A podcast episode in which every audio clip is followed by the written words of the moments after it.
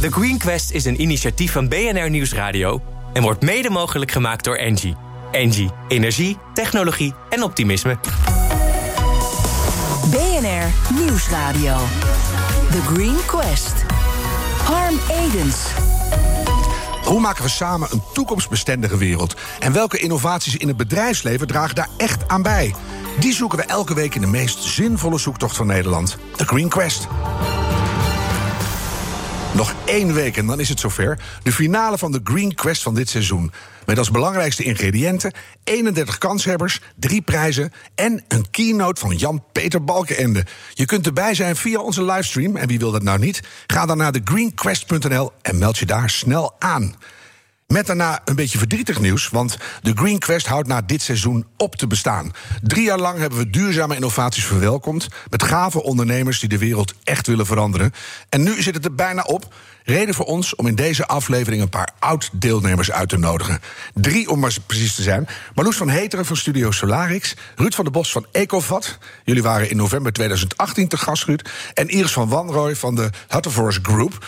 We kennen ze bij de Green Quest nog als Emma Safety Footwear. Dat klinkt meteen heel vertrouwd. Welkom allemaal. Zullen we even een rondje langs de velden doen om te beginnen? Wat heeft het voor jullie betekend dat jullie hier in de Green Quest zijn geweest? Leverde dat meer aandacht op? Nieuwe contacten, geïnteresseerde deals? Hoe ging dat, Ruud? Ja, heel veel. Wij waren op dat moment in de voorbereiding van de eerste grootschalige demonstratie. En de aandacht die het toen heeft gekregen heeft ervoor gezorgd dat we een maand of 5 later naar de beurs zijn gegaan en financiering op kunnen hebben halen voor een aantal jaar bedrijf. Oh, dat doe ik echt verkeerd. Dus ik had meteen in jullie moeten investeren. Maar, ja, ja, maar het kan nog steeds. Je kunt nog steeds investeren. Heel goed. Maar dat heeft echt geholpen dus bij jullie. Ja, heel veel aandacht. Ja. Mooi. Marloes? Ja, voor ons ook. We hebben de Technologie Award gewonnen van Engie. Mm-hmm. En dat heeft heel erg bijgedragen aan de geloofwaardigheid van ons bedrijf. Dat vind ik ook een mooie. Hè? Want dan denk je van, we willen allemaal heel veel, we kunnen heel veel, maar niemand gelooft het. Nee, ja, we werden ook vooral in het designhoek neergezet heel de tijd. En wat een leuk design en wat een leuke designers. Maar we wilden juist laten zien, we zijn bezig met een innovatief en technologisch product, wat we echt kunnen gaan opschalen en wat we nu al kunnen maken. Mm-hmm. En daar heeft het wel aan bijgedragen. En dan win je zo'n prijs, namens Engie, en dan zegt iedereen meteen, hey, zo'n groot bedrijf neemt dat serieus. Precies. Dan moet het wel echt zijn. Ja, dus niet meer uit het designhoekje en in het hoekje van innovaties en technologie. Ja. Of uit het designhoekje natuurlijk niet helemaal. Ja, want ze liggen hier voor me. Het zijn prachtige staaltjes van hoogwaardig design. Maar absoluut. Groen en grijs met verschillende printjes. Een rode. Ja. Mooi hoor. Van alles voor op de gevel. Iris, hoe ging dat bij jullie? Ja, we hebben ook heel veel aandacht gekregen, onder andere in het nieuws. En dat is ontzettend gaaf natuurlijk. En wat natuurlijk heeft geleid is dat we nu ook zijn overgenomen door de Hultafors Group, wat je net zelf ook al aangaf. Ja. Dus heel erg bijzonder. Een van de redenen waarom ze Emma hebben overgenomen is om het duurzame werk wat we tot nu toe hebben gedaan. Ja, dus dit is een beetje greenwashing voor de Hultafors peoples. Toch? Nou, ik zou het geen greenwashing willen noemen, want we hebben echt daadwerkelijk jullie wel, maar dan denken ze, dat doet Shell ook. Die koopt er zo'n elektrische laadpaal. Dan zijn we in ieder geval weer voor 20% groener geworden. Nou, voor hen betekent het ook dat ze nog meer lokale productie konden hebben. Dus dat was natuurlijk belangrijk. Ook het gegeven dat Emma ongeveer 60 tot 70% mensen heeft met een afstand op de arbeidsmarkt was een belangrijke reden voor hen. Dus het was wel echt een intrinsieke motivatie. We moeten zo wat langer over praten hoe jullie ze van binnenuit gaan omturnen. Want dat is natuurlijk altijd het is een soort paard van Troje effect. Mooi. Zeker. Ruud, jullie staan warmte op in een ondergrondse thermosfles. Dat was een beetje jullie bedrijfsidee. Hoe werkt dat nou nog maar precies? Want er zijn natuurlijk ook luisteraars die hebben de oorspronkelijke uitzending niet gehoord. Heel in het kort, hoe werkt dat? Ja, het is heel simpel. Het is inderdaad een grote ondergrondse buffer in de wijk. En groot, denk aan 50 meter doorsnede kan het zijn en tot 30 meter diep.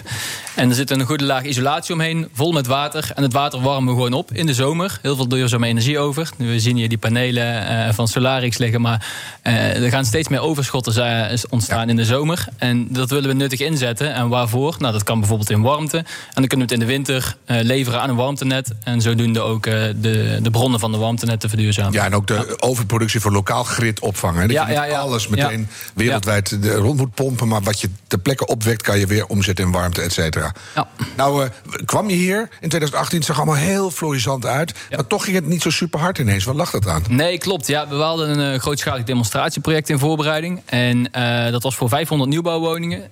Maar alles was eigenlijk rond. We hebben een bouwvergunning. Alleen het project, dus de ontwikkeling, de 500 woningen... dat werden er uiteindelijk 200. En ja, daar gaat het een beetje mis. Want ons product is echt grootschalig. 500 is inmiddels al echt de onderkant waar we naar kijken. Dus we kijken nu naar verschillende projecten in Nederland... met wijken van 1000, 2000, 3000 woningen... om zodoende in één keer aan te pakken. Ja. En dat hebben we ook toen ook gedaan. Hè? Dus het was een enorme tegenvaller... maar het heeft wel ervoor gezorgd dat we onze strategie hebben aangepast. Ja, wat het zeggen, want het kan ook een tijdelijke beperking zijn... waardoor je nog harder uit de startblokken vliegt, hè? Ja, precies.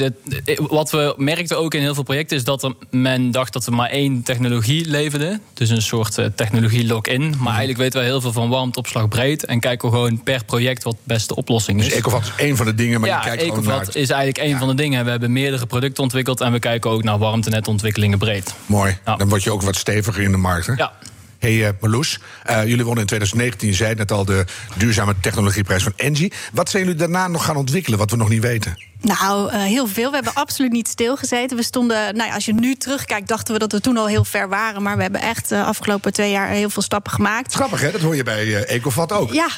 We weten het. Oh nee, we weten eigenlijk nog heel weinig, want je bent in ontwikkeling. Ja, precies. Nee, dus we hebben onze eigen designcollectie gelanceerd. Hè. Die ligt hier een beetje voor je. We hebben een aantal projecten gerealiseerd. Natuurlijk ook heel erg belangrijk voor opdrachtgevers en architecten... dat ze zien dat het daadwerkelijk kan. En dat we het ook hebben laten zien dat we het proces kunnen en kunnen. Daarnaast hebben we ook heel veel... hoe moet je dat zeggen... Even afgeleid. Voorbeelden van dat architecten het gebruiken... en dan kunnen mensen zien, hey, het werkt. Ja, precies. Daarna nog iets ontwikkeld? Nou, projecten ontwikkeld. We zijn met het team gaan groeien. We zijn opgeschaald. We hebben ook, ook allerlei partijen aan ons gebonden... in samenwerkingen, grote bouwers, ontwikkelaars. Dus we zijn echt bezig om op te schalen. Wat ging er nou helemaal niet goed? Of je dacht, damn, het moet allemaal sneller. Nee, we vergissen ons steeds een klein beetje in die bouw. Hè. Die bouw die gaat best wel traag, dus de processen duren lang en we hebben wel echt dat vliegwiel nodig. Dus er zijn nu pioniers en projecten die we doen, maar het moet uiteindelijk moet het echt gaan opschalen. En daarvoor heb je projecten nodig. Het is goed om even hardop te zeggen, want Bouw Nederland luistert altijd... een aantal andere grote projectontwikkelaars. Jongens, hou die lijnen kort, schiet een beetje op. Sorry? Precies, ja. Want dan kunnen we het goedkoper maken, dan kunnen mensen weer zien dat het werkt... en dat er een businessmodel in zit. En zo kunnen we gaan opschalen en dus die energietransitie versnellen. Ja, want we hebben en nodig, dus jullie ook. Ja, mooi. Als je nou op een verjaardag staat en je zegt... nou, het gaat supergoed met Solarix. Wat is dan het project waar je heel graag over praat? We zijn natuurlijk altijd nog trots op het project Kuipers. Ons eerste project. Dat blijft natuurlijk altijd in ons hart zitten. Maar Faros in Hoofddorp met Kern Real Estate... dat is ook wel echt een project waarin heel veel dingen samenkomen. Ik vind dat zo'n fijn project. Ja, dus de ambities lagen daar vanaf het begin heel hoog. En daar is echt goed aan vastgehouden. En wat je daar ziet is echt de gevel van de toekomst. Dus daar wordt energie in opgewekt. Die is slim, daar zitten sensoren in. En doordat je energie opwekt in gevels... kun je op het dak ook groendaken maken. Wat weer zorgt voor waterbergen. Voor biodiversiteit. Koeling, fijnstof, noem maar op. Absoluut. Dus wat ons betreft is dat echt een project van de toekomst. Wat nu al gerealiseerd wordt. Ik daar ook al vanaf dag 1 stiekem met mijn dikke neus in zat. En ik wist helemaal dat jullie daarvoor gevraagd waren. Dus ik hoor dat nu en denk, oh, wat goed. Ja, leuk man. Hier is Safety Footwear. We zeiden het net al, ingelijfd door de Hultafors Group. Was dat fijn voor jullie? Want je zei net van, dan kunnen we opschalen. Maar het is ook vaak dat je dan je eigen identiteit kwijt bent, hè? Nee, zeker niet. Hultafors Group vindt zelf duurzaamheid ook heel erg belangrijk. Ja, het had ook natuurlijk zomaar een heel andere multinational kunnen zijn... die er niks om gaf. Dus wat dat betreft zijn we daar ook hartstikke blij mee. Nee, het geeft ons vooral ook mogelijkheden om Emma internationaal te laten groeien. Dus eigenlijk was Emma vooral bekend in Nederland, België... een klein stukje Duitsland en een klein stukje Luxemburg. En ze steunen jullie echt in die expansie? Ja, absoluut. Mooi. Dus ze vinden circulariteit ook heel erg belangrijk. En ja, maar dat las ik ook. Jullie hebben echt ook zonnepanelen kunnen doen... allerlei andere dingen verduurzaamd. Maar ik las één woord, dat vond ik mooi. Ossius, de Circular Footwear Alliance. Circular Footwear Alliance, ja. What dat is wel echt een unieke samenwerking in deze markt. Ossius is een concurrent van ons. En wij hebben eigenlijk de handen ineengeslagen... vragen om zoveel mogelijk gedragen veiligheidsschoenen uit de markt terug te halen. Om ze vervolgens dan te ontmantelen. Dus de schoenen te shredden en te sorteren, zodat ze weer een grondstof zijn weer voor een volgende gebruikstoepassing. Maar, en niet per se een schoen, maar het kan ook anders zijn. Maar het zou nog mooi zijn, dat het ook weer een schoen wordt. Ja, dat is de ultieme droom eigenlijk. Kijk, links zie je eigenlijk de verbrandingsoven. Nou, daar willen ze zoveel mogelijk van wegblijven. En aan de andere kant van het spectrum staat die echte circulaire schoen met onderdelen uit je eigen productie. En waar dan ook een chip in zit, dat tegen de tijd dat die echt aan het eind van zijn leven is, dat die schoen dan zelf begint te roepen, breng me terug! Precies, breng me terug. Ja, dan kun je echt schoenen op naam gaan volgen. Nou, dat is inderdaad het idee, dat je dan een smart shoe gaat ontwikkelen. En dat is dan heel erg belangrijk om dan zoveel mogelijk schoenen ook terug te halen uit de markt. Dus dat is wel belangrijk dat ook andere bedrijven nu gaan aansluiten en ook hun schoenen gaan inleveren. Ja. Ja, ik heb hier een voorbeeld ook meegenomen. Dit is een matje van isolatiemateriaal. En die is ook gemaakt van onze oude zolen. Kijk. Dus ook al het afval uit onze productie wordt al ingezameld. Er wordt al isolatiemateriaal van gemaakt. En dat hebben we straks met de gedragen schoenen ook gaan doen. Ja, dus alles komt terug. En het leuke vind ik dat je dat samen met een ander bedrijf doet. Want er zit alweer samenwerking in. Ja, we hebben samen een hogere missie. Ja, dat hebben we allemaal. Want samenwerken alleen kunnen we niet. Daar word ik heel blij van. Het gebeurt nog veel te weinig. The Green Quest. Je kent ons als het programma dat elke week op zoek gaat naar de meest duurzame innovaties van Nederland. Hier aan tafel zijn er in 3 jaar tijd al meer dan 100 langsgekomen, denk ik. En 3 van hen zitten hier vandaag opnieuw. Dat vind ik ontzettend leuk. Marloes van Heteren van Studio Solarix, Ruud van der Bos van Ecovat en Iris van Wanrooy van de Hultafors Group. Mooie naam ook wel, Iris. Ruud, zo'n thermosfles in de grond, hè, daar sla je dat in op. Dat is een heel nieuw concept. Dan moet je mensen echt uitleggen elke keer. Viel dat tegen? Dat valt wel mee. Het concept van warmteopslag in een buffer of in een tank is niet nieuw. Alleen het verschil is dat wij hem ondergronds kunnen plaatsen en we kunnen het ook een stuk groter. En daarmee kun je grote slagen maken en kun je ook op veel plekken in Nederland terecht. Maar gewoon een buffer, warmte opslaan, dat is eigenlijk al heel bekend. Ja, vroeger had je het met ijskelders bij de landhuizen. Dus dan had je midden in de zomer kon je nog ijs maken, omdat er gewoon een berg ijs in de grond gestopt was. Ja. Maar technologisch is het eigenlijk niet meer zo'n probleem. Dat zien we in de meeste projecten ook wel, hoor. Dat gelooft mij wel. Ja. Dus vooral het organisatorische in die projecten is echt lang. We hoorden net al, in de bouw gaat het niet allemaal heel snel. Maar dat is ook logisch. Je hebt met een warmtenet of een collectief systeem gewoon te maken met heel veel stakeholders. De gemeente, woningcorporatie, energiecorporatie, netbeheer. Nou, die moet je. Jouw fris op het net.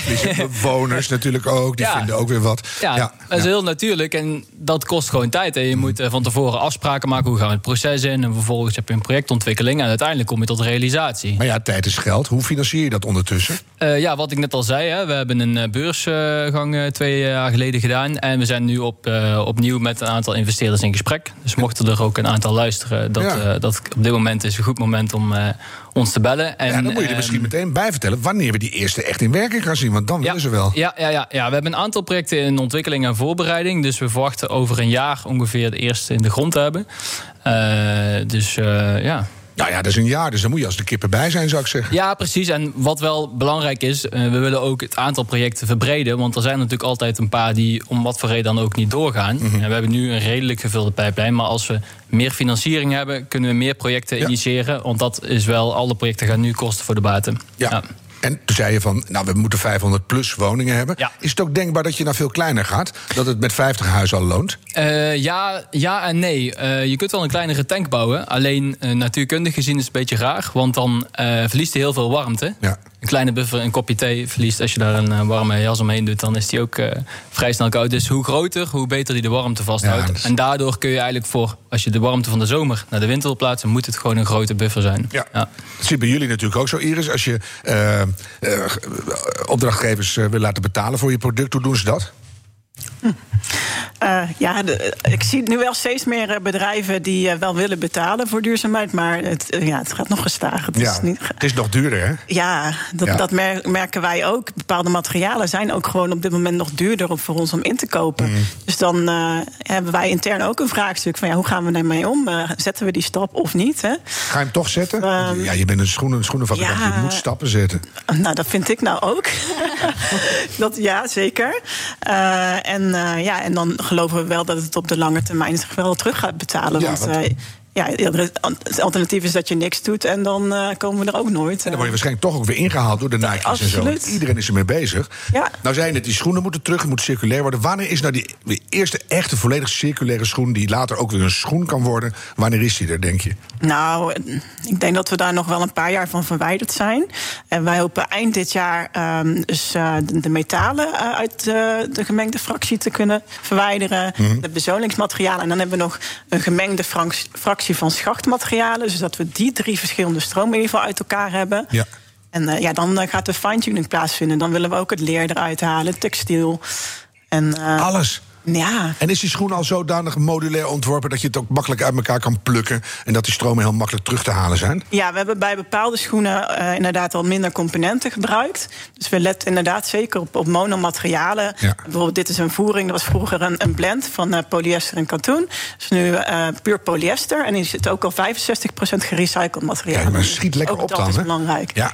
Ja, maar je gaat natuurlijk uiteindelijk winnen, want de materialen worden schaarser en schaarser. Ja. Dus op een gegeven moment ben je spekkoper. Alleen je moet die tussenliggende periode, dat is echt die transitie, hè? Ja, dat is de transitie waar we in zitten. Hoe wijd kan de spagaat worden voor je... En de concurrenten moeten we natuurlijk ook mee. Ja, of die moet je gewoon de markt uit... We hebben liever dat ze aansluiten. Ja. Ja. Nou komt er EU-wetgevingen, er komen regels omtrent producentverantwoordelijkheid. Ja, de uitgebreide producentenverantwoordelijkheid die komt eraan. Dat zie je al in het textiel. Ja, zeker. Het liefste zouden we ook meeschrijven eigenlijk.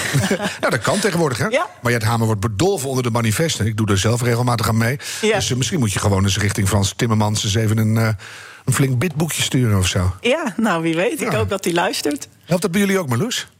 Ja, het helpt bij ons zeker. Wij hebben de Bang die ons goed helpt. Mm-hmm. En je merkt dat je nu echt een enorme stuwende werking krijgt van de Bang-normering. Dat betekent bijna energie-neutraal gebouw. Hè? Dus je moet zorgen dat je een bepaald percentage van je energie hernieuwbaar opwekt op je locatie. En op het moment dat je dan meerdere lagen hebt, dus de hoogte ingaat, kun je het niet meer op je dak allemaal kwijt. En moet je eigenlijk door de oppervlakte. Ja. Dus de oppervlakte vergelijken met het volume van het hele gebouw. Absoluut, met de energiebehoeften. Ja. En dan kun je dat niet meer met zonnepanelen in je dak. We hebben net al gezegd, het is ook mooi als je een groen dak kunt toepassen.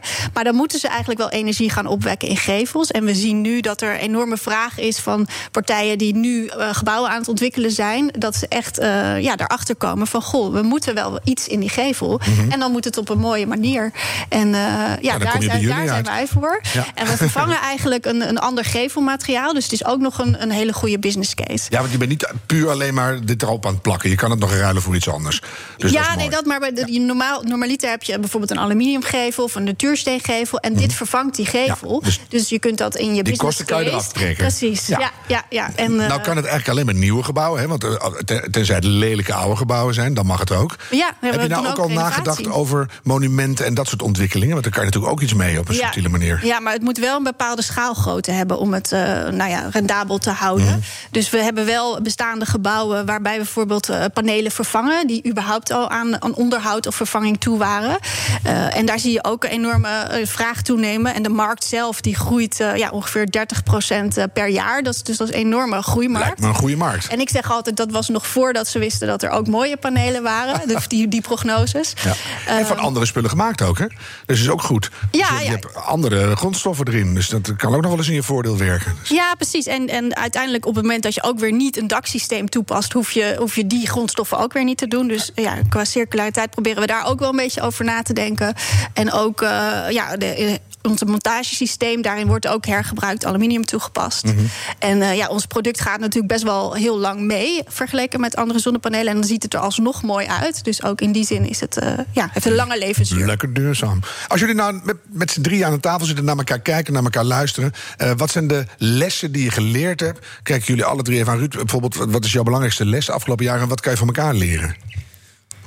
Wat wij geleerd hebben is wat ik al straks aangaf, is dat we de producten moeten verbreden, aantal producten en diensten. En om zo niet één product te hebben. Want aan de voorkant in een project of met een klant weet je nog niet precies wat nu de beste oplossing is. En je wil die flexibiliteit erin houden. Ja. En aan de andere kant, de bouw en de energietransitie zijn vaak lange projecten en het is toch gewoon een kwestie van volhouden. Het is een marathon en geen sprint. Maar je noemde ook zo'n hele riedel belanghebbenden op, hè? Heel veel partijen. Ja. Is het ook handig om die vroeg in je proces erbij te betrekken? Ja, precies. Dus maak afspraken aan het begin. Een soort van convenant of intentieverklaring met iedereen. Dat medeplichtigheid heb je nodig. Ja, maar mensen een soort van dat je ook uitspreekt wat je wil behalen. Marloes? Ja. Nee, ik geloof dat jij zegt, verbreden. Wij hebben juist geleerd om meer te focussen. Want wij vlogen eigenlijk alle kanten op. En we hebben nu zoiets van, nee, we moeten echt focussen op ons product. Wat is de kern van ons product? En dat op een hele goede manier aanbieden. Maar zodra er dan een projectontwikkelaar bij jullie komt voor een groot gebouw of een project... Ja, dat kan heel veel. Gaat weer, wat Ruud zegt, weer in, denk ik. Dat je meteen aan tafel moet met iedereen en zegt van, zo gaan we doen. Ja, ja. Ja, en ook wat jij zegt van de investeerders erbij. Groeikapitaal regelen, dat doen we ook. En jij bent dan, jullie zijn overgenomen. Maar wij zijn ook aan het nadenken van hoe kunnen we nou versnellen en groeien. Ook op zoek naar investeerders. Ja, heel goed. Iris, wat heb je geleerd? Nou, ik zat ook na te denken dat het ook mogelijk is om onze restmaterialen naar andere sectoren te brengen. Dat je bijvoorbeeld dus cirkelgrootte trekt. Ja, dat je dit polyurethaan ook in gevelbekleding zou kunnen gebruiken, bijvoorbeeld. Hè? Of schoenen met zonnepanelen. Ja. Nou, wie weet.